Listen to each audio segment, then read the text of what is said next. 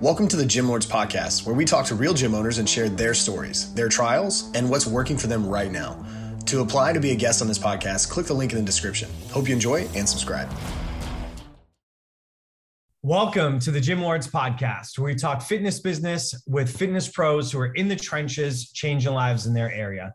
I'm your host, Dominic. Today, I'm here with my guest, the owner of Rock Steady Boxing Poconos and Off Your Rocker Boxing and Fitness in Pennsylvania. Teresa Keyek, thanks for being with us. Good morning. Thank you. You are very welcome. Let's dive into it. Tell us what your business is all about business, businesses, multiple programs. I love hearing about this stuff. Okay, thanks. Um, Off Your Rocker is a program that came out of actually Rock Steady Boxing Poconos, which is a program boxing program designed for people with Parkinson's. Um, when I started that program, I had people who were coming to me interested in more than just um, people with Parkinson's and getting fit, but were hesitant about going into a gym class um, because if they haven't been in the gym for 20 years, they may be overweight, they're older, and they just weren't sure. So we started the program Off Your Rocker, and it's designed for active and not so active adults. And it's similar to Rock Steady Boxing in that it's a full non non contact boxing program um, for people who are older or who may have other challenges that they're used experiencing in life. Fantastic. And we're going to get a little bit more into what all that looks like in, in its day to day. But before we get there, give us some background about how you got into this. Um, I think you're a self proclaimed, you know, person who had the the dusty gym memberships to somebody who now is is taking an active role in your own and many other people's uh, health and wellness. Okay. Um, i was actually where it all started with rock was with rock steady boxing. I was diagnosed with parkinson's about eight years ago and was told that boxing is one of the best things you can do for parkinson's. Um, force intense exercise is one of the best things. It's not a cure. It slows down symptoms. So i got involved with that. Actually i started with an mma gym person who had never been in a gym before in terms never had gloves on before never even liked boxing. Um, i started going into the mma classes and then found out about rock steady. Um, like you mentioned i was one of those folks who had a gym membership you know dust it off every so often make it sound good. Okay i'm going to get in shape go for a couple weeks and died out. I was not a person who was into a gym whatsoever um, but I knew I needed to do something. So as I started taking the MMA classes, I discovered in terms of this, you know, being fun. It was fun. It was supportive. It was a great group of people. I got into it because then I went into that from that level. I went into the rock steady boxing, found out more about that. Um, wanted to do it for myself, but then decided there was basically it was a selfish reason. There was nothing in this area. I was still working full time and there was nothing in the area in the evenings that I could go to to um, help with my illness. So it was like, okay, there's nothing there, so we'll start our own. Became certified in the program, and we start Rock Steady Boxing. Excuse me. From there, we started um, getting requests from people who did not have Parkinson's, who wanted to take the class at the gym. You know, they would come and see the class or hear about a class and think, okay, this would be great for me. Um, same response we would get from people. I haven't been in the gym in 10 years. I have, you know, or I've been in the gym, but I struggle um, because it's just designed as a just a regular class that they're doing, not specific to people's different needs. And that's where the off your rocker came from. Basically, to get people up and moving who would otherwise be sitting at home, not doing anything, not using any physical fitness, not trying to improve their health. And so from there, then that it grew into people. Um, we have people in there were just saying for that particular reason, wanting to just get into back into the gym. We had also people who had other illnesses approach us. So we've taken in people with other illnesses as well. Um, making no, we don't make any promises to anybody. It's it's not a cure. It's just to get people back into a healthier lifestyle. And we've also started doing some seminars and things related to it as well, um, healthy seminars that we hold at the gym through one of these two programs. Wow. This is uh it's it's amazing what you're doing. You have a lot and obviously a, a very strong personal connection to this.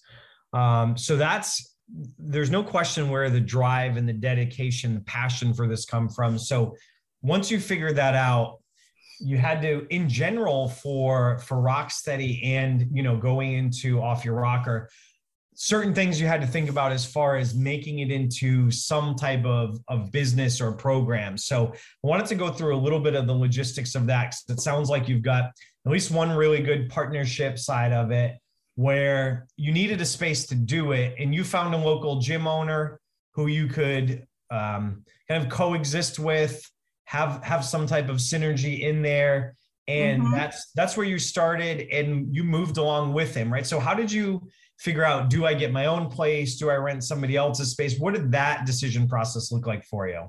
Okay. Um, basically, the decision process was pretty easy for me in terms of my own space versus somebody else, and that had to do financially. Um, it's not something that I knew, even with Rocksteady, I would make money off of right away. And so I wanted to look for something that a program or a gym that had equipment, basically things. So I may be needing to rent space, but I didn't have to then go and purchase equipment or anything like that in terms of bags and things. Boxing gloves and that type are different, but when you start having to fill a gym or a space with boxing bags, it gets very expensive. So basically what I did is I just did a Google search for gyms in the boxing gyms in the area. Um, ended up actually finding this, running into this one person at, a, at the post office. And talked to him. He was familiar with Rocksteady Boxing. He owned an MMA gym and he had owned. Um, I also did. We toured the facility. He had me come and tour the facility, and it was instant partnership. He was familiar a little bit with Rocksteady, not a lot, but had some familiarity. And it was his way of, from his perspective, of also helping with the community. So he gave me a great deal. We formed a partnership. Um, he moved locations, I moved with him. It's like I told him wherever he goes, I go, you know, kind of thing. But it's just that type of relationship we were able to build. And he's the one who's actually encouraged me to move on with the Off Your Rocker program. Um, because of we the our timing of it, it was right during at the beginning of right smack in the middle of COVID, actually the beginning parts of the heavier part of COVID, and he's the one who encouraged me to still keep it going and to uh, open. We opened in January of 21. So not timing wasn't great, but it was, if I didn't do it then, we went on, I may not have done it. All right. So when was the move from one location to another? I'm sorry if I missed that on that. Sorry, it was it was when we opened up the rocks, the off your rocker, so, which so was January 21, is when he oh. opened the gym in the new location. So he struggled as well too because of the of COVID, um, but even with existing programs. And then we um, moved over with him in 21. Okay. And you started the whole thing in 2018? For Rocks, for Off Your Rock, for, I'm sorry, for Rocksteady, yes. Okay. So you had about two years of rock steady and then the pandemic. Right. And then the move. And then it was still like peri pandemic, not quite post, but you moved with them and now it's like all right i'm gonna i'm gonna open this i'm gonna do the i'm gonna do off your rocker so then then there had to be you know more planning with that your the programs are pretty similar but there had to be some degree of customization from you know going from the rock steady to off your rocker program so um, is that something that you come up with all the workouts on your own do you do all of the programming or is there corporate help for it how does that work for rock steady there's corporate help for in mm-hmm. terms of they do have a site for program affiliate owners and coaches. Um, rock off your rocker, it's me, myself, and me. Um, I do have we because of being at the different locations, we have I do have access to people, personal trainers, boxing instructors that I will talk to and get input from more of as advisory type of input and I do use some of their things as well too to incorporate into the Off Your Rocker program. Um, Rocksteady is, is pretty. Um, it's not routine in that you have to do exactly a certain curriculum every class or whatever that they recommend or every week. Um, but it's more of information. So I use kind of that same concept when I'm talking to other boxing fighters, um, fighters, boxers, trainers, and um, instructors for the class because I do have access to people for coaches from other and trainers that also, I mean, they've coached people who've gone on professional boxing, Olympic boxing. So I have some good resources that I'm able to use, and everybody's been really supportive for me. Yeah, yeah. It sounds like the support system and network there is amazing. So some of it is taking some of the things that you like and want to use from Rocksteady. Some of it is from these other coaches and people in your network. Some of it is your own imagination, and then the execution of it, seeing, hey, this this looks good on paper, but you know, next time I do it. So you're constantly just evolving it as you go. Right. And I basically for Off Your Rocker have four or five basic curriculums, but they are all have leeway in terms of modifications. And basic curriculum being is that, you know, in terms of structure, warm up, um, some drills, whether it's foot agility, whether it's balance, whether whatever it may be, and then boxing actually primary part of the class is boxing. So it's at least 20 25 minutes of boxing. And then we will either do cardio or we'll do strength training. Um, we'll do core you know so we have three or four different segments for there to pick from and then a cool down.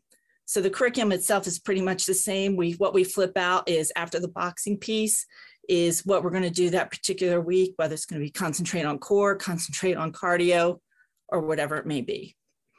Got it. Got it. Okay. Now, when it comes to the audience for Off Your Rocker, it started off leaning towards the senior side.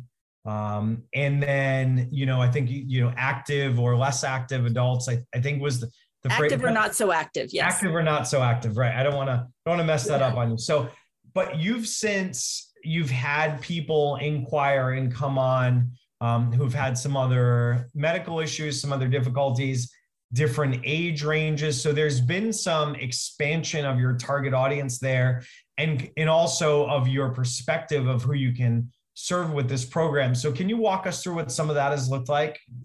Sure. Um, when we, like you said, when we first started, the goal was active and not so active adults. I didn't want to use the word seniors because even somebody who is 50 or 60 does not want to necessarily be classified as a senior. And we thought from a marketing standpoint that could hurt us. Um, but that was our target audience. Um, we were starting to go into some senior centers and do some presentations. But again, our timing wasn't great. And with COVID, all of those shut down in terms of either they shut down completely or they didn't have outside people coming in, like say if it was an independent living establishment. Um, so that stopped with that. So what we did is we refocused in terms of using looking at some of the gym membership that we had, the regular gym membership, and started offering the classes as part of their membership.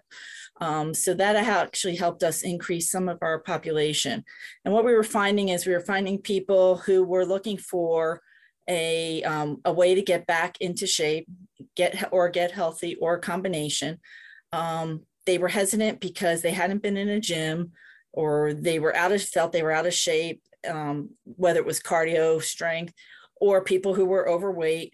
We had a couple individuals there who their goal was at the end of the six months, they had their child's wedding that they were going for, particular or a particular goal that they had in mind.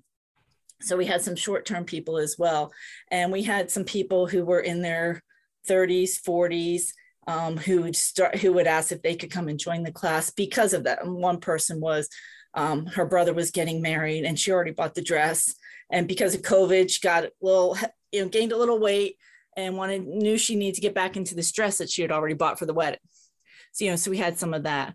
Also had some people who approached me, one person in particular who had pulmonary fibrosis, um, which is another illness. He was diagnosed for, um, and it was, it's a terminal illness um, but he knew that in order to prolong his life, he needed to increase his lung capacity and to keep himself moving. So he joined with us too. And he was a great inspiration. Um, unfortunately, with COVID, he had to take a break. Um, hopefully, he'll be back in, Feb- in September. Um, and it was just the seeing him as well as some of the other people who had some other illnesses you have a person who has a 20% lung capacity and doing boxing classes. Um, I keep my classes small because of that so i can also we can individualize it just a little bit. It can't be a one-on-one but we don't go i don't want a class that's larger than 10 people. We usually have more like around eight is our my target number and that again because we can specialize it a little bit more. So i can have somebody who has something like pulmonary fibrosis with 20% lung capacity in a class along with somebody who's just looking to lose 20 pounds in you know by a certain date.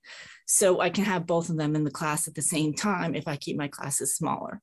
So that's kind of how we looked at when i first when we first originated it how we've changed. And it's basically because of trying to provide an opportunity for as many people as I can who really want to be there and who have specific goals that they want to achieve. Wow. So, really, you started off on one trajectory and then people started finding you. You started having these conversations, and it's like, I came, I'm here to help people. And now you realize, you know, nothing but pleasant surprises, really, as far as like, hey, I can reach even more than I initially thought with this. Exactly. And it's in terms of having to adapt and pretty much is was an outcome of COVID, to be honest with you, in terms of knowing that our market was going to be smaller because of people wanting to go into a gym facility, first of all, to be around other people. And what can we do to keep our business going um, during COVID that would just even allow us just to keep the lights on, so to speak and that was looking at different options. And when these people came it's just like it just was the right thing for me to do from a perspective of wanting to educate people wanting to help people and getting them helping them get back into shape. As a person who was not in a gym was not a gym person i know what it takes sometimes from my personal experience just to get up and get in the car and go to a gym. And spend an hour or two hours at a gym was just for a lot of people it's a big deal and I guess I get that from my own experience. Yeah, for sure. So you're you're a one woman show. You're handling everything soup to nuts on this thing, and we're in this kind of mostly post pandemic world. So right now, um, all in between the Rocksteady and the Off Your Rocker, how many clients are you servicing on a, on a regular basis um, that you see? You know, at least a couple of times a month, say. I would say right now at this point, um, probably about 12 between both, you know, up and down, some less, some more. Some classes I have two people, some classes I'll have six or seven or eight. Um, so it just depends upon the class and the day. Uh, summer seasons is summer's a little slower, um, but you know, it obviously just depends. But in total, it's approximately how many I have. Got it. And so for you, while it's just you, and we'll talk about maybe goals and potential and plans mm-hmm. for the mm-hmm. future in a minute, but like while it's just you, how many people would you say your capacity would be, you know, in an ideal world that that you could handle before you needed help? Now? Yeah. no, I mean right now. oh, right now you're, you're at it. Okay. So no, well, because it's it's not the classes as much as it's the business side of things. It's the marketing, it's the increasing the membership, it's the um, you know the the bookkeeping side of it is not that much, but because of the number of people, but it's more of the uh, making sure my curriculums are updated and they don't get stale. Um, it's it's those things outside of the class that are really the time consuming piece. Got it. Got it. So it's yeah, if all you had to do is go in and teach the classes, you know, it'd be wonderful. It'd be ideal. it'd be great. but unfortunately, the the magic fairy of administrative work doesn't come, you know, put put uh, right. uh, spreadsheets under your pillow at night. Exactly. Exactly. Got it. Got it. So you're you're kind of at that tipping point now. There's there's some things things going on there. So before we get into that, you know, that last piece, um, I, I mainly wanted to see with a, a, such a unique program like this, and I know that you're you know you're going to be looking at marketing and things like that. But have you grown with the clients that you've had? And I know some of them haven't come back pandemic. Has this mostly been word of mouth? Have there been medical referrals? Has have there been you know programs that you've or people that have you know gone into one of the facilities that you've been in and they get sent your way like how have you acquired most of the clients so far I would say most of them have been by word of mouth or internet searches. Um, Rocksteady is a little bit different because it's an international organization and the name's out there. But even with that name being out there for the last 15 years, it's only been the last two years I've been getting referrals from neurologists. Um, I've been working actually with some of the vendors and things who handle, um, who are more focused on the Parkinson's area. And we've been help, they've been helping in terms of getting the word out for people and getting me connected with some of the neurologists. From that, though, it also has helped with the off your rocker from people with um, other issues or other medical issues. Um, but the piece is is that most of the people have been word of mouth or people who are members of the gym who have come in during the gym, to, you know, and use the gym facilities and have seen the classes going on and ask about what's going on with the class. Um, and that's where I've gotten a couple people as well.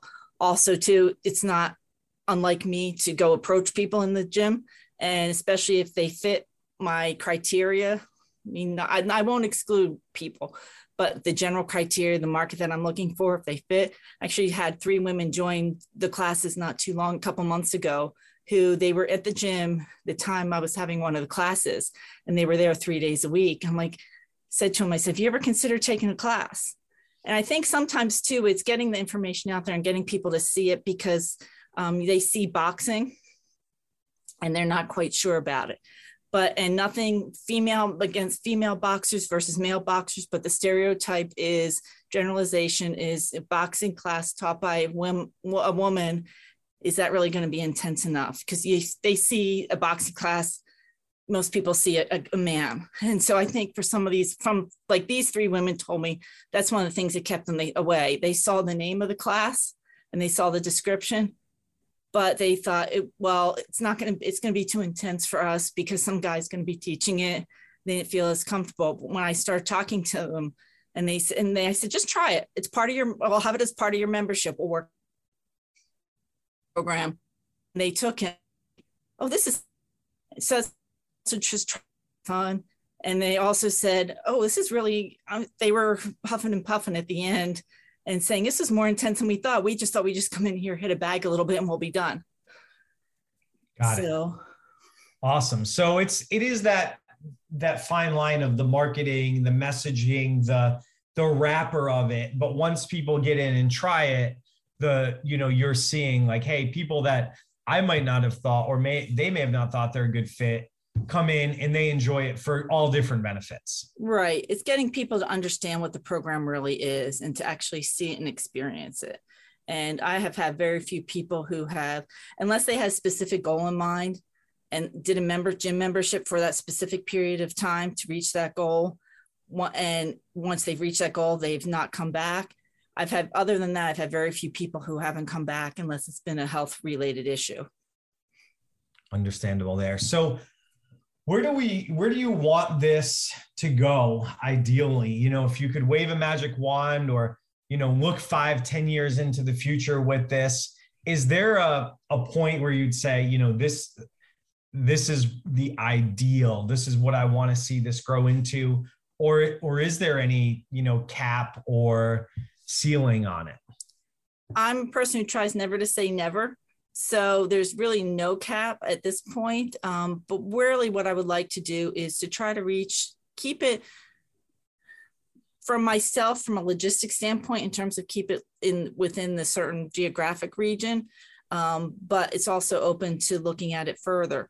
Um, I was actually talking to a friend of mine in a different state in terms of who moved there to be able to start a program there. They're very similar um, to with off your rocker. My goal though, it would be to again keep the class size as minimal as I can, as close to, eight to 10 people as I can from a financial standpoint, making it feasible.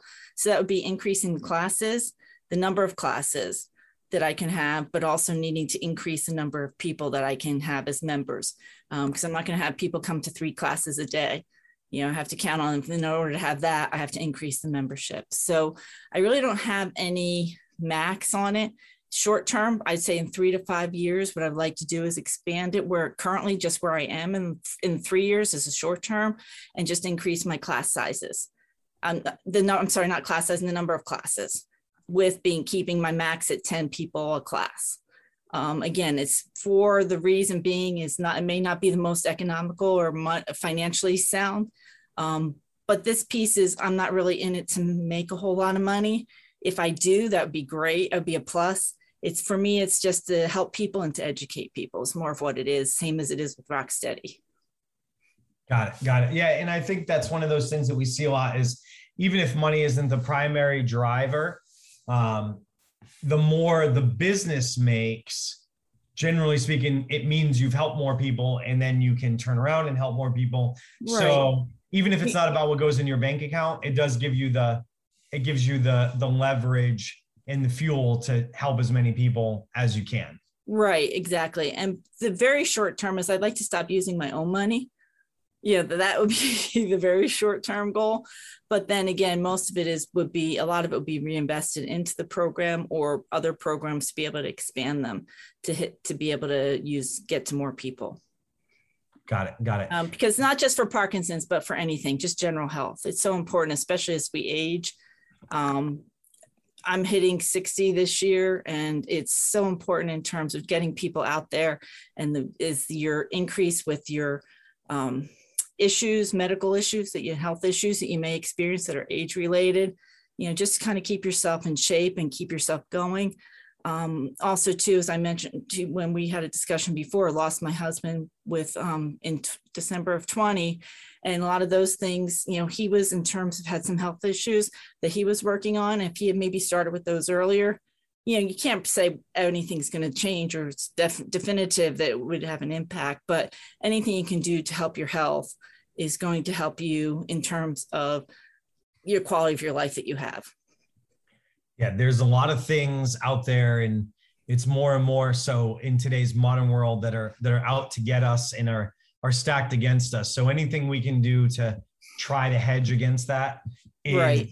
even if we don't, you know, it, you, will never know the what ifs and could have, should exactly. have, but you know that it's probably a good place to put some energy. One thing that popped up while you were you were talking about, you know, somebody in a different town, and I thought, like, I know you've got your hands full right now, but do you think that it's something where as you get this, um, you know, going and you get some momentum that you would ever, even if it wasn't for profit, something where you would reach out to other people who had rock steady and talk to them about how you integrated it and at least tried to share your experience with them if they wanted to do a similar program. Is that something you think you'd you'd see yourself doing? I definitely could um, and not just even the rock steady in terms of integrating it to look at a different market um, but anybody with some similar program that focused on more of a senior health um, adult health um, and how they can maybe expand and have something a little bit different and unique um, because to be honest with you, not just for the rock steady, but for off your rocker, you talk to somebody who's 65, 70 years old. Any but most of the people that have taken my class have been, this is the first time they've ever put a pair of boxing gloves on, and they've never thought of themselves at 70 years old doing a boxing program. And just something unique, and it's a full body workout. So, not just like you said, the rock steady piece, but people who that they do have senior fitness programs, um, the silver sneakers programs, things like that, to incorporate something different into it that people may never have thought of doing that um, really is very beneficial for them in overall health. I love it. I love it. I think you're doing great work.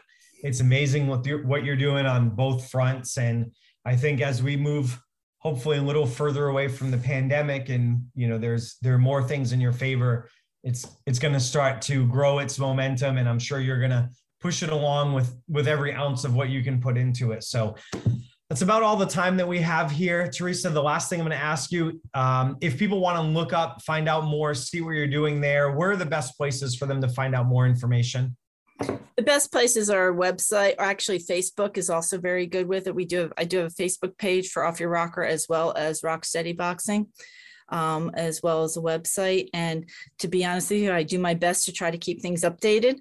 Um, but that's where that financial piece comes into play, you know, in terms of having somebody who can help maintain things in the social media. Um, but those are the best places for. Or they can also email or call. Fantastic. So Google it. You're not going to find too many off your rocker boxing. If you can't find it on Facebook or, um, you know, type it in there, find Teresa, reach out. Um, if anything, just, just, um, you know, if you have any, any feedback or you just want to see somebody doing great work in the community, Teresa, we are officially out of time here. I really appreciate you being with us this morning and I wish you continued success with both programs. Thank you very much.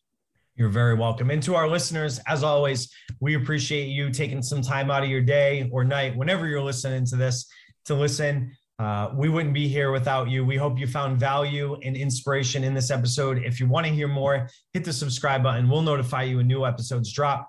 To everyone out there in Gym Lords Nation, keep working hard, keep changing lives. Gym Lords out. Thank you for listening to this interview, but don't go anywhere. We still have two more incredible interviews coming right up inside this episode. But if you're a gym owner that's looking to get more clients, keep them longer, and make more money, head to the link in the description of this podcast and schedule a free leave your credit card at home consultation with one of our business consultants. You see, here at Gym Launch, we've helped over 4,000 gym owners across the world increase their sales, take home more money, and build the business of their dreams. And it simply starts with a phone call. Click on the link in the description of this podcast to schedule your call today. Now, let's head into the next interview. What's up, everyone? Welcome back to another episode of the Gym Lords podcast. I'll be your host today. My name is Brooke. Joining me on the show is Ian from Fighters Republic out of Windsor, United Kingdom. Welcome to the show. Ian, how are you today? I'm good, thanks. I'm excited to have you here and to talk about what you do at your fitness facility. But really, before we dive into any of that, I would love to know, you know, what was it that got you started in the industry of becoming a, you know, fitness business owner? Um, well, uh, I had, um, I've always been into uh, martial arts. Started uh, training uh, when I was eight years old.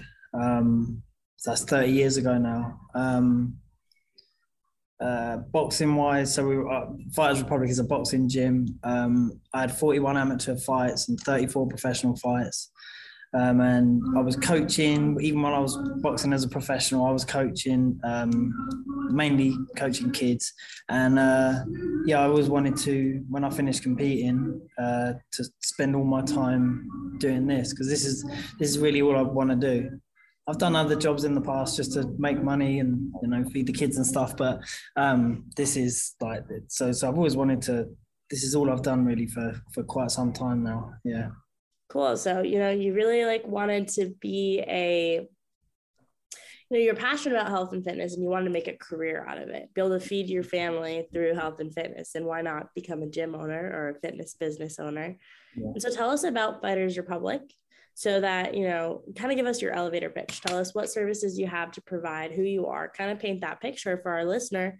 All fitness businesses are a little bit different so i would love for them to kind of understand what you do. Yeah, well, we um we hold uh, boxing and fitness classes and personal training for anyone from four years old upwards. Um and uh, yeah, I, I, suppose one of the, the well, the unique thing that we do that, that I haven't seen in any other um, boxing uh, boxing gyms or even martial arts gyms is in general is that we we have classes where there's people of all different abilities um, and people that don't even want to compete. They don't even want to learn. Some of them don't even want to do it for self-defense, just for fitness. And they all do the same thing. They all learn the martial art of boxing. They're all working together, learning skills, and getting fit as a side effect of that, as opposed to running. You know, we do do conditioning classes, but they're kind of to support the boxing classes. Um, yeah, but we we we actually have everyone uh, learning to box, even the people who just want to get fit. So we don't, you know, so so it's not. There's no egos in the gym. No one's in there um, smashing each other up. It's really it's really productive, really good environment. Yeah, definitely. So, you know, you are a boxing facility, and for some people, that can that mm-hmm. idea can be kind of intimidating, right? Like, I know for mm-hmm. me, I would be kind of intimidated to take a boxing class because I know nothing about boxing. But it sounds like at your facility, people are really excited to come on and learn a new skill to get healthy. Um, you know, boxing is a really good thing to do if you have fitness goals. Maybe you want to lose a little bit of weight, you want to tone up. I feel like that's the perfect thing to do. Um, Yeah. So, you know, since you do have some of kind of both clients, um, what would, would what would you say the split is? Like, are you mostly Gen Pop or are you mostly competitive? Uh, it's certainly not mostly competitive. Um, and in, in any boxing gym, it's never the majority that end up competing because it tends to be, I think it'd be the same in America as well, that the standard that you need to reach to, to even have your first competitive uh, fight is very high. It's Mhm. because the, the dangers associated with even aesthetic damage, being punched really hard in the, in the head is not good. So, um, yeah, like we, we have, um, I'd say maybe 5% of our members actually want to compete and it may be an even smaller percentage that actually do end up getting to the level where they compete because it just requires quite a bit of um, just commitment and you know for some people the, the the risks and the you know aren't worth the reward because it's just it's one of those sports where you Yeah. just you're getting punched in the face you've got to really want to do it Yeah, and so for I guess the other 95 pop percent of the population that are with you, we could consider them Gen Pop. Do you see kind of a common theme of why people are joining you? Are people looking to learn the skill of boxing? Are they looking to, you know, lose weight? Like what would you say is kind of some of the common reasons people decide to join Fighters Republic? Um, well, it, it would appear to me that the majority of people are in are in are in it to learn the skills of boxing. When because like we have, I'm not the only coach. We, but whenever I'm running a class, even for the uh, adults, where you get, you know, much more weight loss um, clients in a gym, they're all really interested in, in in the subject that we're doing. So if we're we might be talking about something like like last night we did a session on something called half steps, where you take small steps forward, small steps backward. Sounds really boring, but it's really important for establishing distance and, and changing the range when you're when you're up close to someone and throwing throwing punches. And then, so like I said, there's only five percent of that group, or maybe less last night, that's actually competitive boxers. So there's only a very small percentage that that's actually any practical use to but they still show a lot of interest everyone follows it and i think the majority of people i think it may increase their confidence to defend themselves um, you know boxing isn't really uh, typically marketed as a self-defense tool in the Right. same way jiu-jitsu is or um, you know some traditional martial arts but it really is um, a good tool to have. You know, there's a lot of stuff in boxing about maintaining distance, staying away from people, moving to the side, and you know, it is good for self defense. And um, I think a lot of people appreciate that they come, and they get like the side effect is that they're getting healthier, losing weight, and they can see the difference. You know. Yeah. So, you know, talk to us about the space that you're in right now because you said that you're renting space in another fitness Yeah. facility, right? Yeah, so this is a huge um, uh, athletics facility. So they've got like a 400 meter track. It's all um, uh, there's an indoor, big, massive indoor athletics bit, and we're kind of we've got part of that. Um, and we've got all of our punch bags and boxing ring and um, kind of other equipment in that area. Um, so obviously the downside is you have to, you know, you have to work and cooperate with other people, which is okay. Um, but the upside is that we've got a huge running track outside, which is really good for boxing conditioning. We've got like a fully, fully functional um, gym with you know all the kind of equipment that you need upstairs as well that we can use. Um, so it's kind of yeah, there's more pluses. It works out. It works out. Yeah, it works- like it works you, out you can yeah. utilize Good. utilize the You've got a captive audience. You've got a lot of people walking through here that can see our gym. So we, we kind of pick up lots of members because of it, because of being here. yeah definitely you know that it works out in your favor to to be in that facility and so how many square feet do you guys have in the the boxing you know area Well, our um, kind of we have like a flexible arrangement. Uh, it's an indoor athletic center, so it's it's massive. It's probably like the actual area inside is probably something like I'd say it may be like 15, 20,000 square feet. Like it's a huge area. Mhm. Our, our part of that that we actually lease is probably 1,500 square feet, but we often use way more of it. And obviously we and we use the outdoor running track as well, so it's kind of flexible. It's okay not it's not used that yeah really the bit that we so right now as things stand how many clients do you guys have how many members do you have at the at the facility I guess in the in the Fighters Republic side of things. Yeah, we've, we've got 168 members, um, and that doesn't include PT clients that the coaches have. Um, yeah, we've got 168 members from ages four up to adult. Yeah. And so, with 168 members, is that a place where you guys are feeling really good? You're feeling comfortable, or are you looking to grow and take on more members, help more people grow the community of Fighters Republic? Yeah, well, we've been growing. It's been steadily increasing since obviously there was an, an initial spike when we first opened. And when we first opened uh, in um, uh, November 2020, there was still a lot of lockdown restrictions. And there was a month long UK lockdown one week after we opened. Mm. Then we opened again, and then there was a lockdown again, this, and never. But we had 60 members straight away, like literally from like a couple of weeks from opening, we had 60. So it's grown from 60 to 168, 168. So, and it's steadily growing every week. The idea is eventually that when it grows too big for this facility, if we can't rent more space here, we'll open up another, we'll open up another location. Mm-hmm. So, you know, talk to me about that growth process. Where are you guys finding your clients from? Um, I mean, a lot of it's uh, quite a lot of it's word of mouth. Boxing's quite a small it's quite a small world where everyone kind of knows each other. Okay. Um, so so I was quite well established before as a as a as a fighter, and and then so I kind of like when I left the other gym, it's like the other gym's still running, but pretty much all of the people that I was training came with me from the other gym. That was like the initial sixty kind of members or, or, or thereabouts. We, I mean, I I I post on Instagram um, that's slowly growing, but it's not.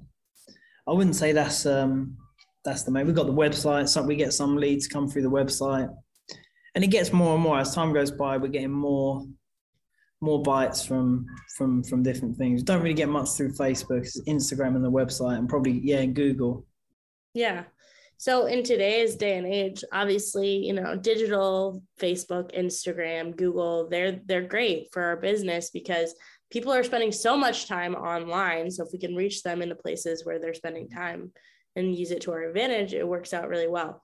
You mentioned, you know, that, you know, you feel like you've grown a lot through word of mouth. And no matter if we're in boxing or we're in CrossFit or we have a big box gym, like word of mouth is always going to be something that we rely on because it's free. We don't have to do anything except for provide a good service um, but it's not really measurable. We can't like or not measurable. It's not really predictable. We can't like predict like that we're going to grow this year by 50 clients through word of mouth because we can't predict the word of the way how quickly people's are going to talk about us.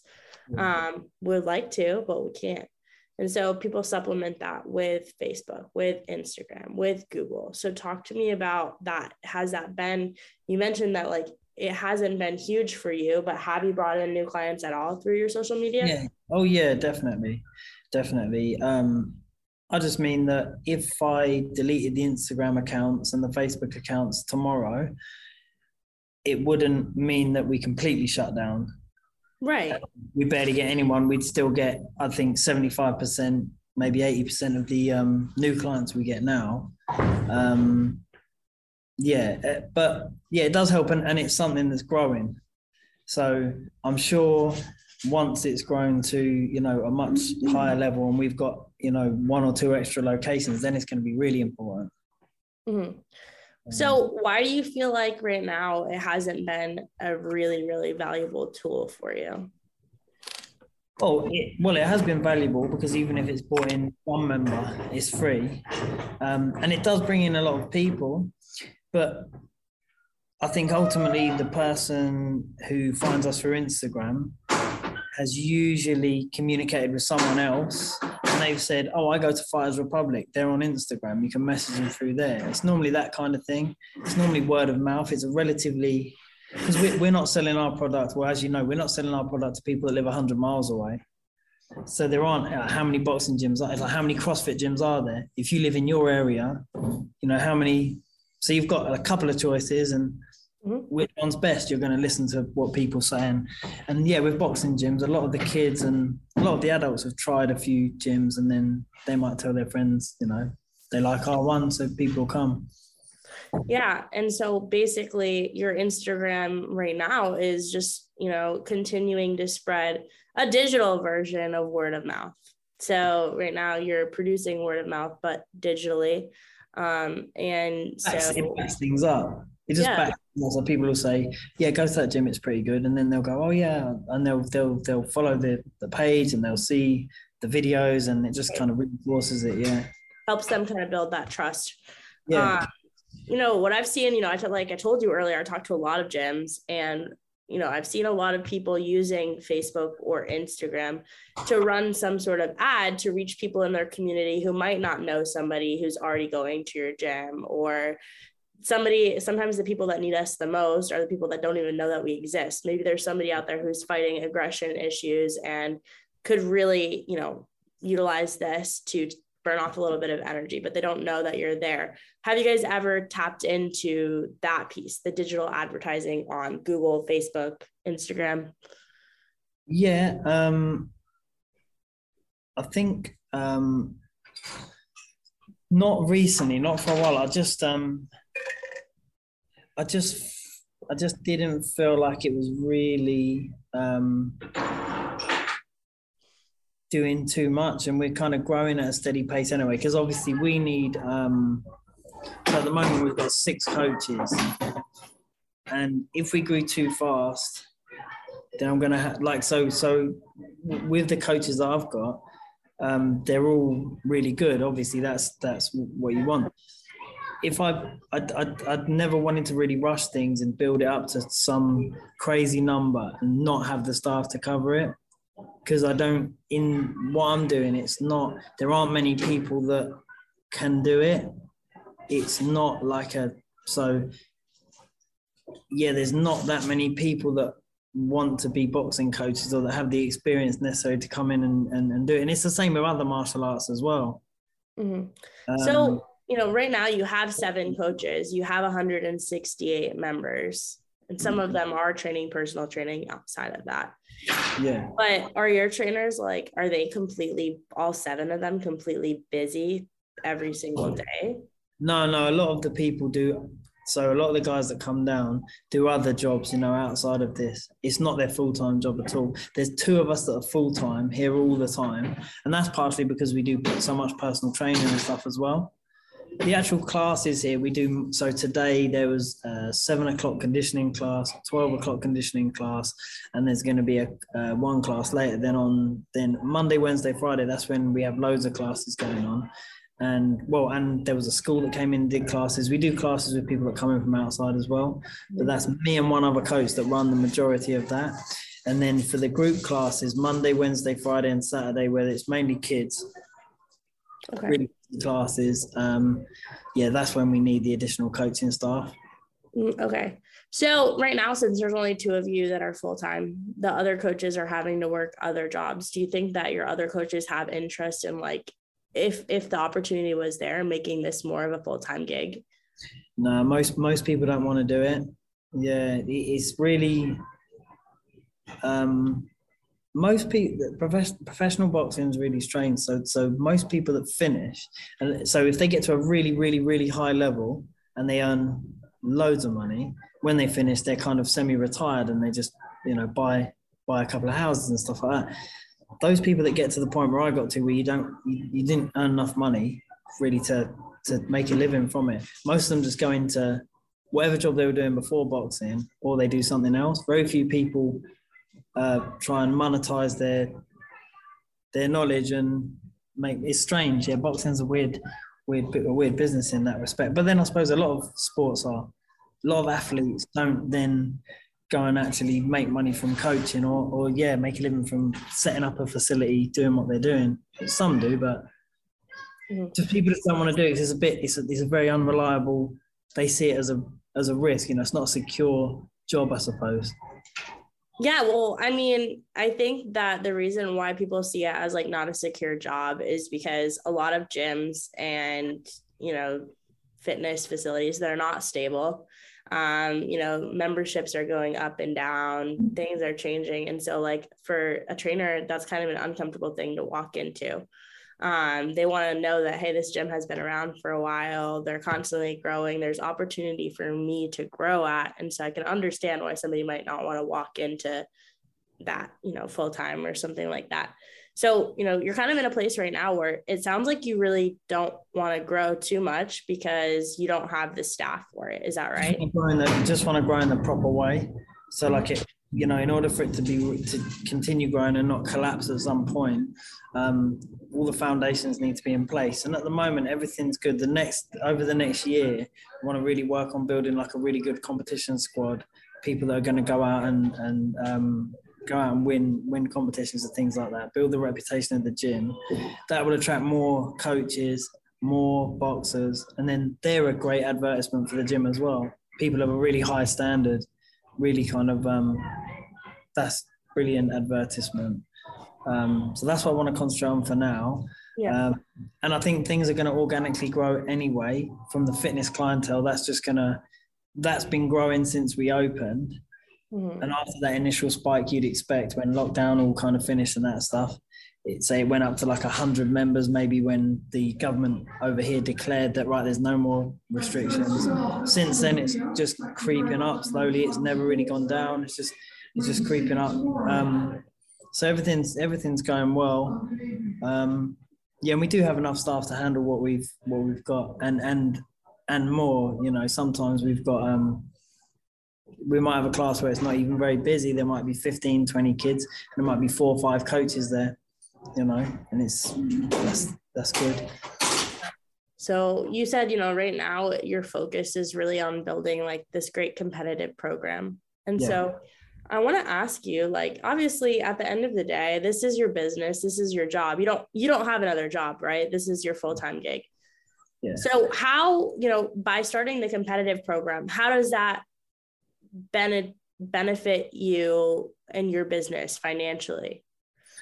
Well in terms of like objectively really good boxers don't make any money. Mm-hmm. for the for the trainer they they they cost you money objectively because they're they're they're a pain. They they need constant attention. They're um you'll spend way more time with them than you right. would anyone else. So you'd have to do things like if there was a boxer, you know, whether it was professional or amateur, you'd be driving around and doing, you know, stuff but you're not getting paid for. But they're loss leaders, so they bring in when people come into the gym and they see these people of a really high standard, that can also share knowledge with new people and help them to come along. So the the boxers themselves, the really good boxers themselves, the competition squad, they don't really earn money for the gym like themselves, but they bring in other people because people see the gym and the, the, the, reputation the gym builds. So a lot of people that aren't interested in competing themselves, they still want to come to a gym, maybe to learn to defend themselves, where there's guys that are, you know, top level uh, fighters there.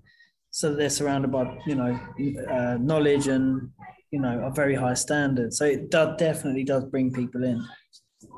Yeah i mean i would agree with you that it's important to have like high level people in our facility no matter what we're doing because that shows you know our expertise as coaches and shows like our clients that hey we can help you get to that level. But you know earlier in the the podcast you said that you know or or maybe it was before the podcast you said you, know, you have a family at home that you have to support right? And so by focusing on just the competitive thing and not focusing on growing the business, how are you benefiting your family? Oh, I'm, definitely- I'm only asking this because I have a family here too. So I can relate to you, right? I have a four year old son, I'm a single mom. So I, I understand. Now that makes sense. Um, but I've always um, thought that if if if I do stuff that I, that I know a lot about and that I'm good at and I enjoy doing, money will come, and it has worked out that way.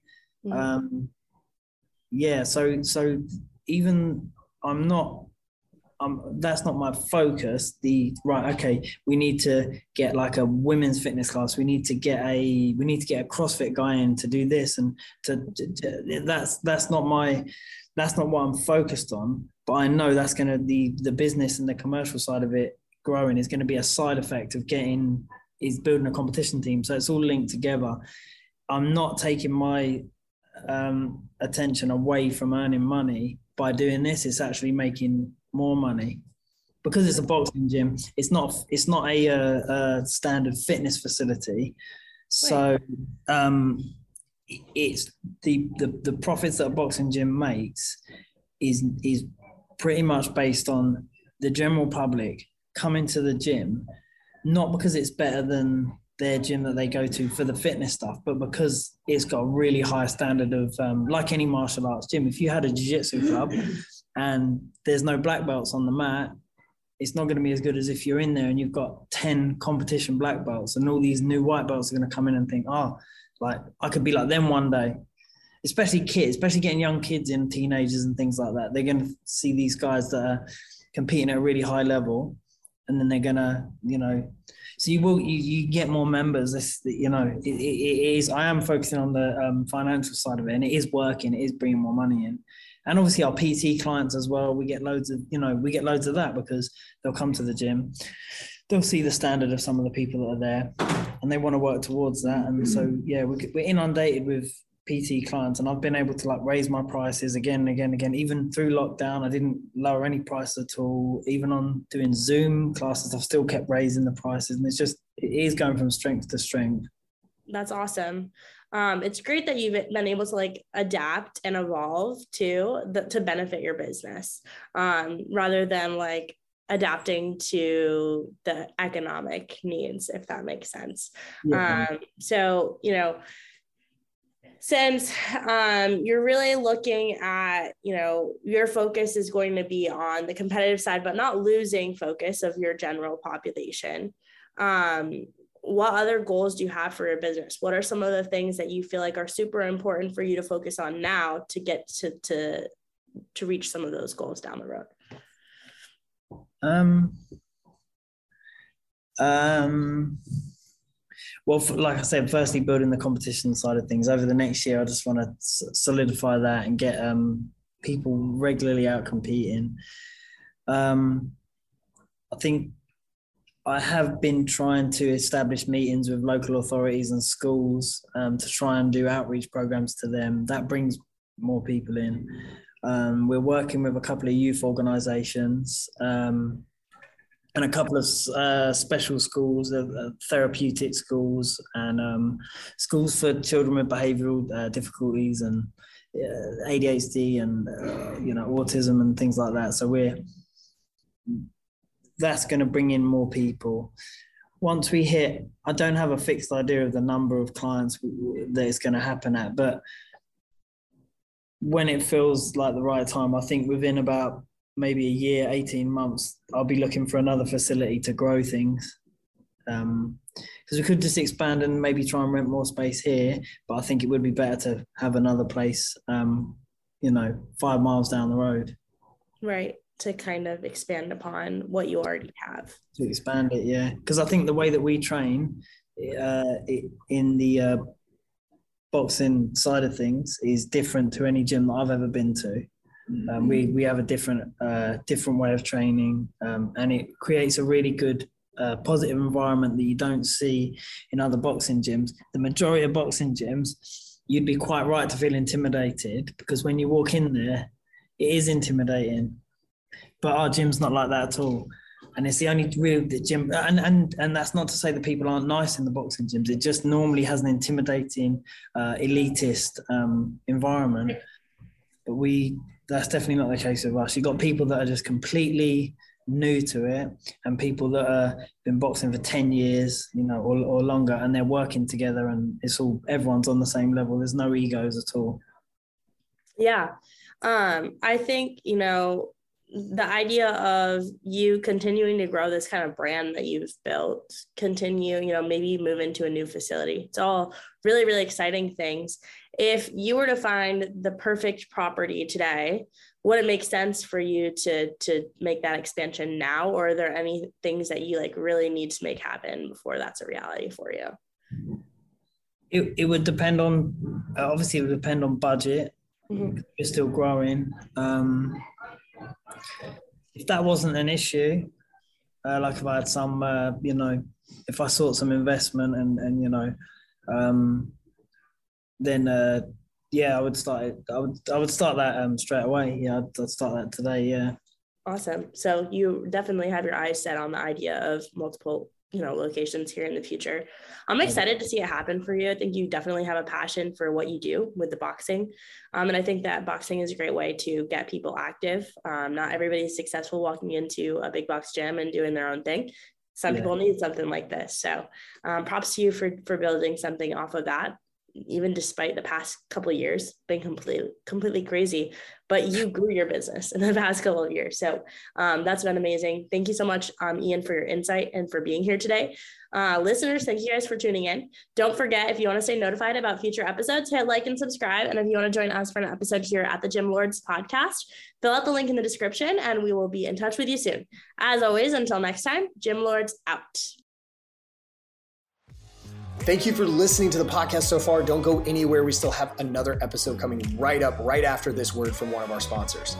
The Gym Lords podcast is sponsored by Prestige Labs. Prestige Labs is the first and only nutritional supplements company built by gym owners for gym owners. Prestige Labs solves the problem that all gyms have experienced the broken inventory model, low commissions, and even lower quality products. Prestige Labs provides 100% drop shipping, zero inventory, PhD formulated high quality supplements for you and your clients. The goal is simple cover 100% of your rent while never sacrificing your integrity. To learn more, or to become an affiliate of Prestige Labs for free, apply at affiliate.prestigelabs.com. That's affiliate.prestigelabs.com. Double your client results, double your income. You can head to affiliate.prestigelabs.com to become an affiliate for free. Now stick around for the rest of this episode. Use coupon code GYMLORDS on prestigelabs.com for 20% off all future supplement orders.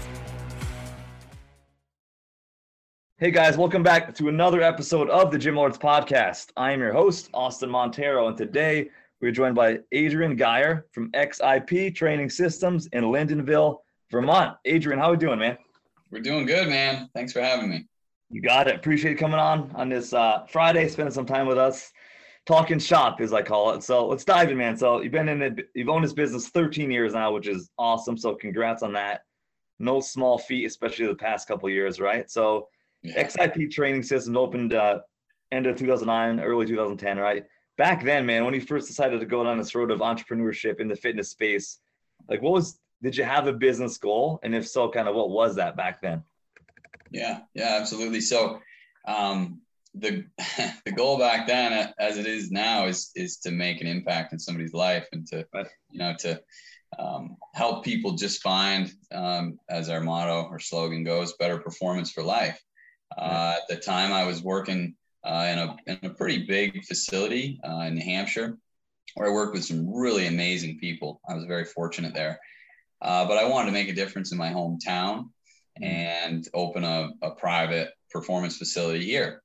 Uh, so, yeah, I mean, the, the goal then was to, like I said, to help people, and it, and it still is now. Uh, and we started in a very, you know, very small facility. Uh, I was given the opportunity to renovate a, it's just under 800 square feet. Um, yeah, and, and eight foot ceilings. We had to go in and and raise the ceilings up, and there was a lot of construction work, you know, that went into everything, but opened up and it started pretty much, you know, the model was very, very much one-on-one, uh, what you would call it, a, a private training studio uh, right. in that sense.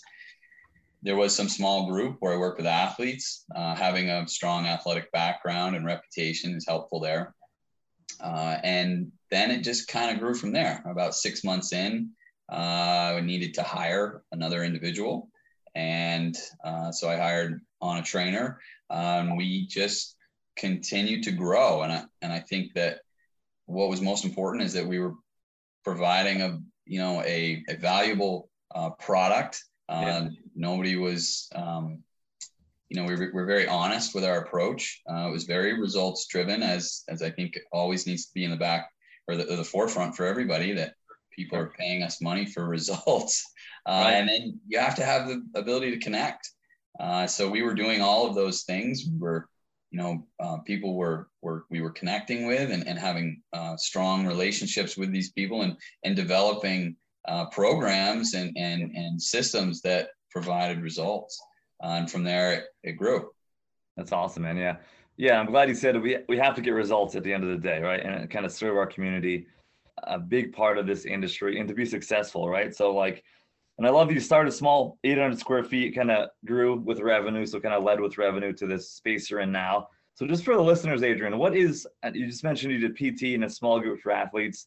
What are yeah. the services? What are the services you guys are offering right now at XIP? Yeah, sure. So we have, um, we, we've kind of moved, I wouldn't say we've, we've eliminated because we do have one-on-one training opportunities and that's mostly in our more clinical uh, situations, um, uh, hip replacement, uh, ACL tear, um, back surgery, knee replace. I mean, everything.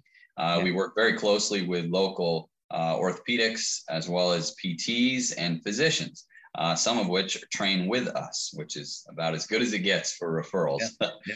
um, yeah. So we there is situations where one-on-one still happens, but for the most part, uh, we're we do more of a semi-private um, training model for those interested in individualized training.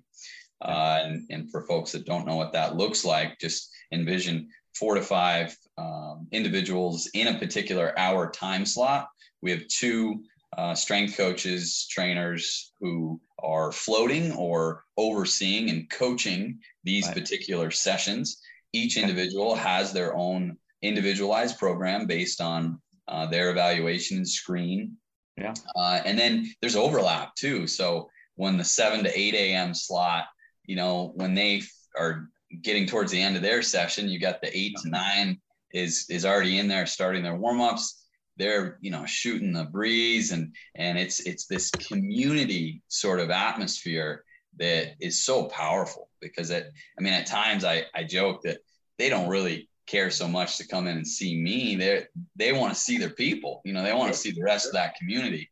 Yeah. so so creating that is so so valuable in creating a strong um, business model you know one that's going to stand through things like a freaking covid um, yeah. where you know if you don't have that type of backbone or foundation in place uh, again you know I, I, I come back to this all the time that really nobody nobody cares like the letters after my name or the degree that I've got or degrees or or what you know course or whatever sort of it doesn't matter to them they don't care if right. you if you can't get those results and you can't connect with them and also provide a community and a place where they can come thrive they don't care and i think that covid was a although it sucked it was awful yeah. for any gym industry uh, right. person right. Uh, except for the online side of it which we can yeah. talk about but um, that should have been like this moment of reckoning for people to really ask themselves like do these people actually need me yeah. You know, did they come back after COVID? You know, because or and where where am I weak like in in these in these types of variables? Yeah. Um, so that I mean, I think if if you didn't use COVID as that type of learning experience, I think you really missed the boat, and, and it's not too late. Uh, go back and and reconcile and take a look at you know where you really need to double down from a coaching perspective, and then also from your business perspective. Right. Um, right. So yeah, I don't know. Yeah. Long-winded answer there, but no, yeah, I think that the uh, pandemic was a good test of how strong the business was. You know, from that community sense, and from how much we cared as owners and coaches and trainers and all that good stuff. And you mentioned the online piece, which is a good way to pivot during that time. So we'll bring it up there in a few minutes, Adrian. But yeah, man, all good stuff. And like you said, that model, we need a viable model to have a successful business, which is key, which you guys have. Yeah. Well, your question before was what, and I kind of skipped away, was what we offer. So apart from the semi-private, if you picture like our adult population, yeah, um, that that's a lot of our our adult population is semi-private or it's small group and boot camp style right. uh, training. And the only thing that really changes there is is that with a small group or with boot camp, you've got uh, one program for that group. So like-minded people, we, we try to, you know, in a small group setting, if they're not coming in as a group already, we're, in, you know, if we're plugging people together, we're trying to match them up in a way that they're going to thrive together on one program. Um, and then, you know, boot camp training is the same thing. But we make a lot of, I think one thing that separates us is that we're always, you know, it doesn't matter where you're at. Uh, we can, there's always the opportunity for variations, and we're not forcing the individual into a program. Uh, right. That's not that's not good training. You know, it's not healthy. It's not sustainable. Yeah. So, um, yeah, I mean, we're always it's very liquid in that sense. But then our we also have a very large population of, of we call it the competitive population uh, of athletes. Um, we we call everybody athletes, but these would be more like your middle school, high school, college, and professional athletes that we work with. Uh, and they're either in a performance camp setting, which would be very much like a semi-private model, uh, individualized programs, or they're in a uh, like the middle school, their kids camps. That's you know very exploratory, and kids are coming in and you know going through um, um, very foundational athletic development programs. Okay. Um, and then uh, then we have our online as well for athletes that aren't right here with us, um, and that sometimes is also supplementing athletes that are in house as well. Yeah. So, yeah. As well as working with schools. Next week, I have a we have a camp starting with a, a local middle school system, uh, and that'll be on field training uh, for you know all of their athletes. Yeah. Um, so we integrate into school systems as well. That's awesome, man. It's a lot going on, and like um, yeah. yeah, the summer camp stuff was always great for kind of the lower times a year for the adult population, like the seasonality of, of fitness, you know. So, uh, but yeah, I love the small group, and then the big group helps you kind of place people, upsell, downsell people based on pricing structure and all these things. So, I think it's great to offer both and the personal training, obviously on top of that. So, yeah. Adrian, that being said, man, getting people in the door super important, top priority for what we do here. What is your what does like your current marketing strategy and philosophy look like? We'll say just this past year in 2022 so far.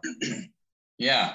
Well, um, I mean, we primarily uh, all of our marketing is either social media. Uh, it, it is social media and website, and they the social media will will re- basically direct people to the website, okay. and vice versa.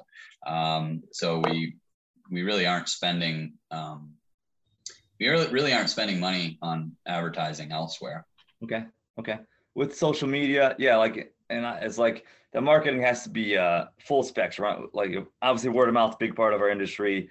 Social media, like you said, referrals, all that good stuff. I'm sure you've gone out there in the community and done done events and these. Oh yeah, things. sure. And like you said, with the school piece, which is huge.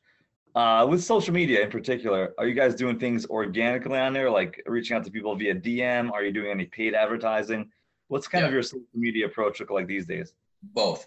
Um, okay. So I have I have a, um, a marketing budget, you know, in place, and it's not it's not very high. Um, yeah. I mean, just to give folks an idea, I rarely am spending more than a hundred dollars a month uh, okay. in advertising. It, and I, when I say advertising, I mean like paid ad.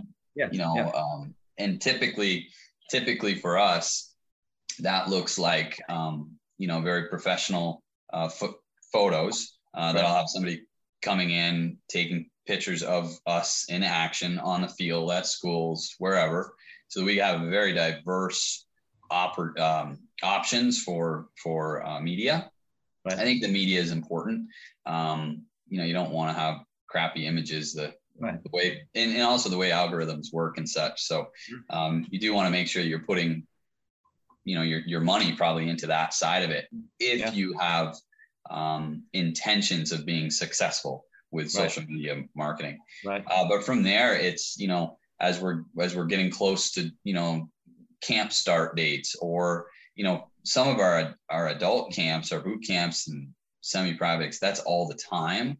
So right. there's no real like start end date. It's more like making sure that we're we're people know we're here and and that what we're doing and that we serve a diverse range of of athletes, um, whether that be the adult athlete or you know the the youth, etc. So you know, and then from there, I'm kind of picking and choosing um, when to promote those ads uh, if we need it or if we don't.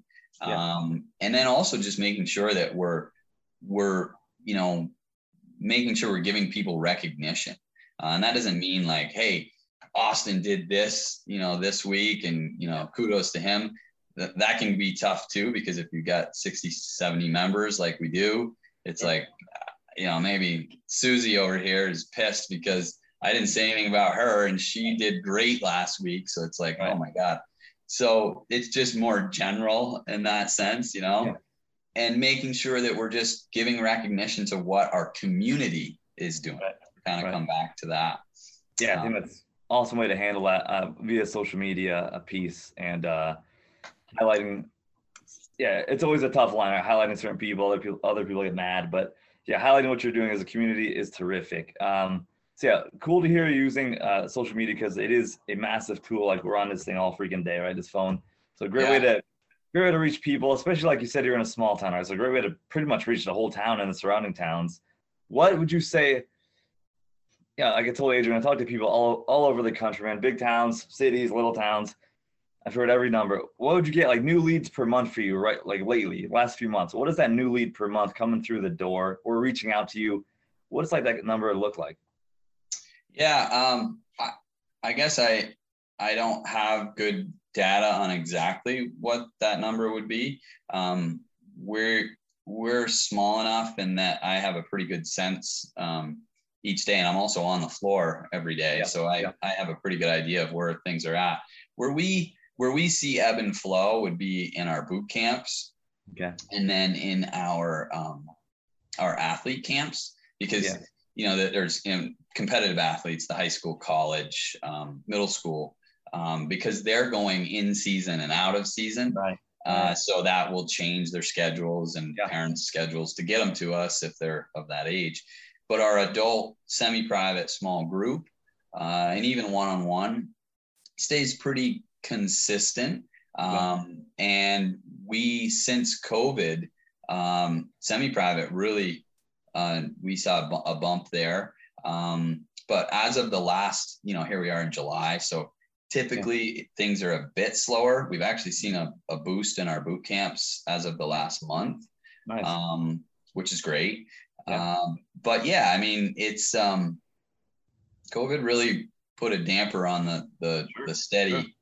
steady flow we had, but we've been cranking right along, um, building Good, things back up and and uh, so I don't have a great answer there for you. No, that's right. No, uh, yeah, like you said, COVID threw a massive wrench in the system, and uh, good to hear. Definitely building back, which is awesome. And would you say like, obviously with the sports performance piece, there's seasonality. Kids go back in school, out of season, in season, all sort of stuff.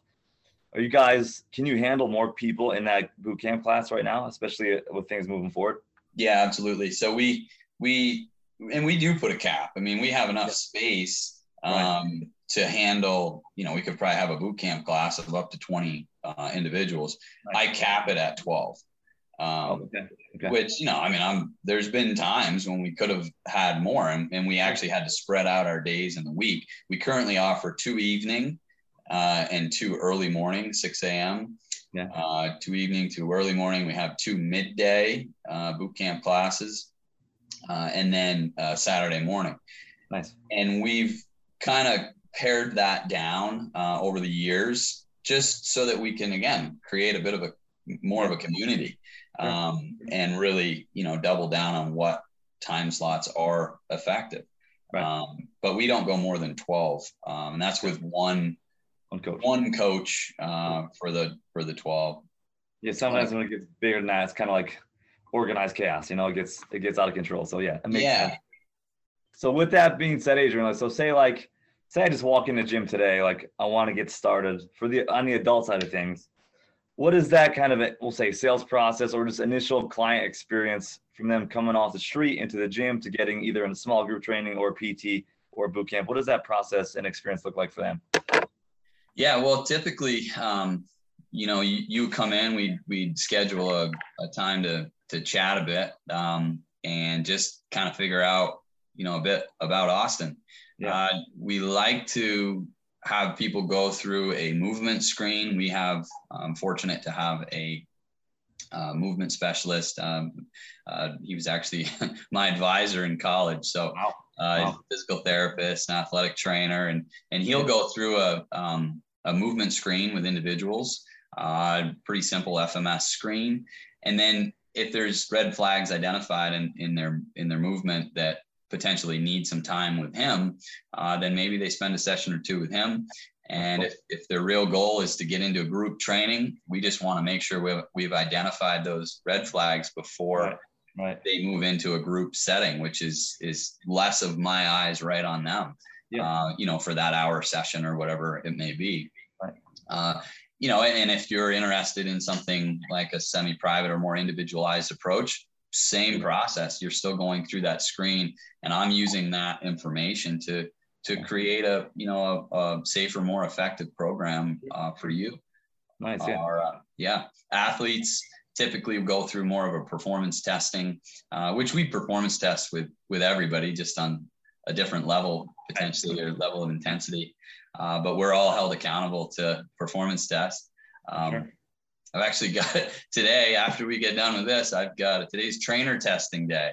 Oh boy. so uh, the the um, one of the staff members will be he and I will be going through the trainer performance test, which if you don't pass those, you uh, get a bit of probation in terms of uh, pay and, and such. And Yeah, so, talk- let's talk about that. What does that entail?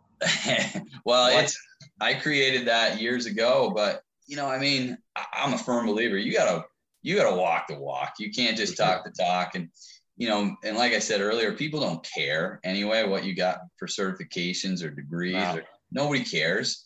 So don't they want to one be able to connect with you. Two, they want results. They want a community. Uh. They need to be able to trust you, uh, and and ultimately they want a trainer who like can hey th- this is this is me living that lifestyle. Right. Right. If you can't do that, man, if you can't take care of yourself first, we all know that you, you can't. It's very hard to give to somebody else, and also for them to have a role model uh, to look up to. And for a lot of people, that's that's what it is. They and in this this day and age, you can go online and, and find find a lot. I mean, honestly, somebody could train at home, Yeah. and if they knew how to weed through the bullshit, sorry for Right. swearing, but they could find they could find effective training and do it all themselves and pay nothing. Just have to spend a little time to do it. Yeah. So we have to understand that as trainers that Sure. you are you're you are not God's gift to training. Uh, you are just their servant, really. Like you're here to connect with them and to provide them with a pathway to success. Yeah. So if you can't walk the walk, then you you don't have a job at XIP. Yeah, I like it, man. It's Plain and simple. so it's so true. I've I've thought about that, but never in depth. But yeah, we should be symbols of inspiration and uh, something to look up to for people, and just uh, set a good example. Like practice what you preach, right? Absolutely. Wouldn't go to, wouldn't go to uh, a dentist with poor teeth. Kind of same idea, right? So like, yeah, that's cool, and I like to keep your people accountable to that, which which is awesome. You know, clients are accountable to us. We should be accountable, kind of back to them with setting the example. So yeah, and that's that's so important for um like that's that's marketing Yeah. you know that's like i said we don't spend a lot of money Sure. uh marketing per se but people know what they're getting when they come to xip and that it's very different level not in, in every aspect uh, and that's not me trying to boast that's me just pointing out that you know we do put the time in we we work our tails off and it's not just um, writing programs uh, it's also on making ourselves better human beings Yeah. uh, so that i can give to you you know and, and that's that's so important Yeah, I agree, man. I agree. And you brought up that word service a few times, and that's kind of what we're doing for them. So that's why we're here to. And you mentioned there during that uh, last part, Adrian, your online piece. So I think it's a good transition into that. Talk to us and for the listeners, what does that part of your business look like, you know, as of today? Yeah, so we have um, we have an online platform that luckily was developed uh, far before COVID happened, um, and that really was started because I had athletes that were um, various different places in the Yeah. U.S. or the world, and and I needed to be able to work with them in a Yeah. capacity um, that was better than just an Excel spreadsheet. Right. Uh, so we we use TrainHeroic uh, Okay. as our platform, um, and um, yeah, we have a very extensive uh, video library.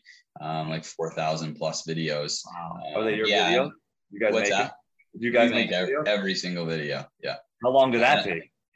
It takes a long time. I mean, I've got a I've got a notes list on my computer here of 60 What new ones that I Yeah. gotta Yeah. record. But and a lot of those, like our YouTube channel, might have 400 that are public. So I keep almost all those videos private, uh, unlisted for our Yeah. our clients and athletes. Um, I love that. which um yeah so anyway that platform is one of that's for people that are in-house and traveling elsewhere uh or you know i've got just was on the phone with a new um professional snowcross athlete who i've never met and i probably won't meet um you know he's out in minnesota and you know it's everything in between we also have standalone programs that people can purchase on the website Nice. uh, just prior to uh, COVID happening, I uh, developed another a sister brand called Ridgeline Athlete. Uh, I I hunt. Uh, that's my Oh, passion. I spend my Cameron, Hanes action, right? Cameron Hanes. Yeah, I see your Endure book up Got there. it. Yeah. So. I yeah, Cam, Cam might be the only one that could keep up with the way that we hunt. Um, so we, I'm a tracker, so we we Nice. chase kills here in the Northeast, and I also hunt elk and about anything I, cool. else I can. cool. But that that website was our platform was created for backcountry athletes. That's so we're cool. leveraging our same video library, uh, but yet with a different brand for this this niche or market of um, backcountry athletes. Yeah. Uh, and I think that that's somewhere that you know trainers. It's like it's kind of like the market's been flooded online, Yeah. and there's a lot of um, there's a lot of crap out there now. Oh, Uh, yeah. But you know, trainers who who have a great backbone in exercise science and understanding of biomechanics, et cetera, like you you will be found. Uh, people are now trying to sort through the all the, the crap and they- they they understand what quality service is. And if you you know use referrals and encourage that i feel that that's a very strong form of advertising. Yeah. have a good have a good website. Right. and uh and also be be great with your videos. Uh, like we're talking about that's a huge piece to these people. And then just be able to sit down and have conversations with them connect. Yeah it's over the phone or zoom or whatever but um that's a market that that um is a very real opportunity for folks these days. Um, i use it as a supplement because our bricks and mortar Yeah. is my main focus but i have a lot of fun and i've developed you know in the hunting industry and the backcountry industry i've developed a lot of new um, uh, connections and and uh, that's been fun too because that's my my passion is you know the outdoors That's awesome, man. And, it's a really great niche too for the online piece. I'm, I'm on your website now as, as we're chatting, and uh, yeah, man, I think it's awesome. And uh, like you said, with your with your background, you got you can provide so much more educational content than somebody that doesn't know that side of the business, industry, right? So like, I think that's huge, and I think eventually it's going to kind of win the online space in a in a in a big way, hopefully. yeah the continuum will swing um, Yeah. social media is a is both a blessing and a curse Right. uh, in that you know folks see so excuse my french but the tits and ass and it's like i want that and it's Right. like well that's you know like being able to sort through the weeds Right. and find quality train i mean this is you get one body Yeah. like you get one body and you can Right. screw it up uh, and and some guy sitting in his basement that knows nothing about the human body writing programs, but he's got great media, you know, presence on social media. Like that's a hard, yeah, like that's Yeah. it's a hard thing to get by sometimes. So, you know, Yeah. it, it's tough, but I use it as a supplement, and it's been Right. awesome because we also use that as a way of giving back. Uh, I give each year a team program to the local base, baseball and softball programs.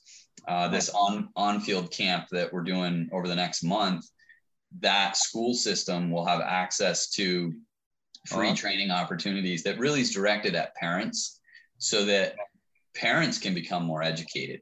Because Right. if you can if you can educate your market, uh, I, I always have said, and I totally believe that your biggest competition is an uneducated market. And the, Yeah. the more that you educate the market, the more they're going to look for informed um, and, and, and educated individuals who will help them find the best path to success Yeah. uh, rather than than just face value you know online what they see uh, actually have being able to make a good decision Yeah, man, I agree. Uh, kind of attract the people to who we want by putting out this educational content, and I, I- I think that's spot on, dude. Uh, two more questions for Adrian before we move on. My, my most fun ones. So, like, right now, so we've been open 13 years, right? Have a lot of programs going on. Built out this online program, which looks great, man. What right now at this point in time is like the biggest challenge you face with your business for moving to like that next level? Yeah, well, and it's been the biggest challenge for us for a while. Um, is is basically we we need to or we want to own and need own a structure. So we currently lease. I pay a strong, you know, a hefty lease for for this area. Um, and you know, I'm not I'm not going to gripe and moan about that because that this particular space gave me the opportunity to grow. Right. You know, so even if I do feel that you know it's high, um, and you know people might not even understand what high is, but uh, Right. for for this area, it's typically six to eight dollars a square uh, on the year, and we we pay twelve dollars. Yeah. So yeah, we're double that. right. Um, and that, you know, sometimes that's a hard thing to stomach. Uh, so current, currently our space is just under 3000 square feet. And when it comes to training, to doing multiple things at once, Yeah. we can't. So if I have semi-private action going on in the morning, I couldn't have a kid's summer camp too. Right. Um, so that that makes it hard. One to bring more revenue to a particular hour or Yeah. or hours. It also means that it's very hard for maintaining a staff and paying them right. because you need that volume to help support more staff. Sure. But if you can't bring the volume, then you can't support the staff, and then you can't grow because you don't have the staff for the. And it's Yeah. like, yeah. So it's a very, very hard, um, like a cyclone is how I always, you know, Yeah. think about it. It's like you're just spinning around and around. Right. So getting more space, purchasing and owning real estate, uh, will do a lot of things for us. One, um, we want to offset with uh, passive rental income uh, so that if a, something like a COVID happens, I mean, I got a family, and there was a, there was a time at the end of call it the end. I don't know if it's ever going to be over, but COVID there where there was less money in the bank than I owed in my next month's rent. Right. Yeah. And at 12 years in business, that's a really hard thing to take. Yeah. Sure. Uh, successful business. yeah. So it was like, well, what if this crap? Like, what if I have to close? Right. You know, th- that was going through my head. It's like, and then we didn't. But as I look back now, if I had other income, right? We had online, that wasn't enough. Like, how else can I utilize my, you know, our revenue for this business model Right. to help bring something else that poten- potentially provides safety to you and your family? Yeah. Um, and then also provides you with an asset. So, like you and I were talking about before, a gym is basically just a bunch of freaking steel and uh, Appreciating equipment. That's what it is. right, exactly, depreciated equipment Yeah. that is worth nothing in the end because you know nobody wants that anyway. But and goodwill. So if you're going to think about the saleability of your business and whether you want to sell it or not, a business owner needs to think that way Yeah. because that is how you set yourself up for retirement. For if something happens to you or your family and you need to sell, all this Yeah. time and energy that you've put into growing this thing, which I should hope that if you're doing it, you're interested in growing it Right. and then down the road you have something to sell and, and something of real value and Right. having having owning the footprint owning the facility the structure Yeah. provides you with a very valuable asset commercial real estate is um, always going to be of value they don't make dirt anymore Nope. uh, and and in the situations that we're in with with um, there's too many humans in this world and there's not enough places for people to do anything Right. so having that is a very real value. So to go back to your question, that's a big focus for us right now. Sure. Um, I'm not going to go too much into detail, but if if all keeps going the way it is, we should be into something like that um, in the next year. Uh, and that would make me very happy because one, we could grow. Uh, we'll have a bit more space, not a ton more, right. uh, but we'll have outside space as well. So we can do everything in one location uh, and the opportunity for rental. Uh, and I think that just like somebody buying a two unit or a multi unit home, uh, you pay your mortgage with your rental.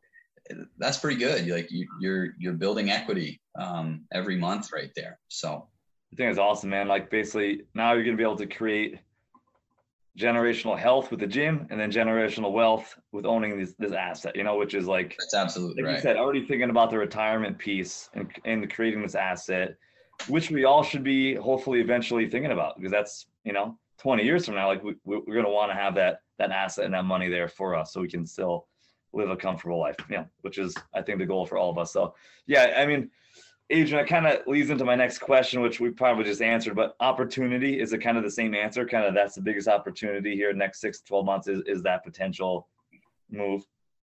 Yeah, I, I think so. And also, um, we've got a few. I mean, I'm always, you know, I, I work a lot, uh, early days, late, early, early to, you know, to get in, and then we're there late. Any gym, gym or trainer kind of understands that.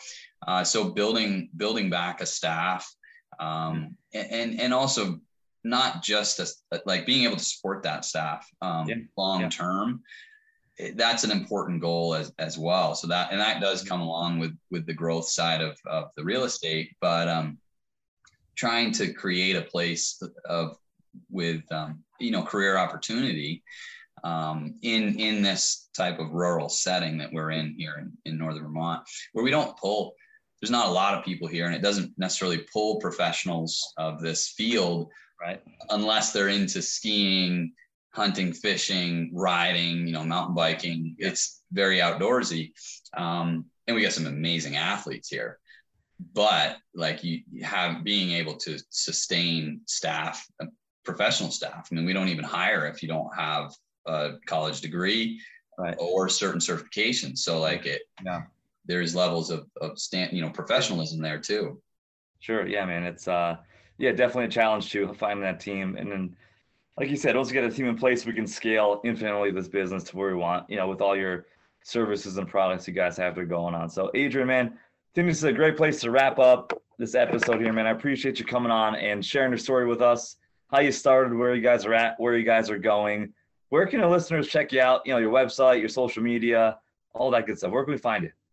Yeah, absolutely. Um, well, they can. I'm always open to, especially you know, this podcast I think is directed at other other um, gym owners and, and trainers, uh, professionals. So feel free to email me uh, xip training uh, at Gmail, uh, and then or uh, we have a couple social media uh, platforms. The, the XIP training. you can find us on Instagram, and then also Ridgeline Athlete uh, for those backcountry athletes or awesome. um, you know if you're interested in that side of things too. Um, yeah feel free to reach out. I'm always i'm always open to chatting. I had plenty of people that helped me and still continue to help me along the way. So um, i always like to give back uh, yeah, as well. Beautiful. Love it. Uh, adrian thanks again man. Appreciate you coming on today. What uh, best of luck with uh, the business man. Thank you. Yeah thank you austin. You got it and listeners, we appreciate you guys as well. Please hit like and subscribe to be notified for future episodes. And until next time, Gym Lords, we are out. Thank you so much for listening. If you found this content valuable, here's four ways we can help you grow your gym for free. One, grab a free copy of Alex Hormozi's best-selling book, Gym Launch Secrets at alexsbook.com. Two, join our free Facebook group at alexsgroup.com. Three, if you're a gym owner, you can apply to be on the podcast by emailing us at podcast at gymlaunch.com. Four, leave us a five star review so we can gain access to more gym owners and bring those lessons back to you. And as always, tap that button and subscribe to this podcast for more.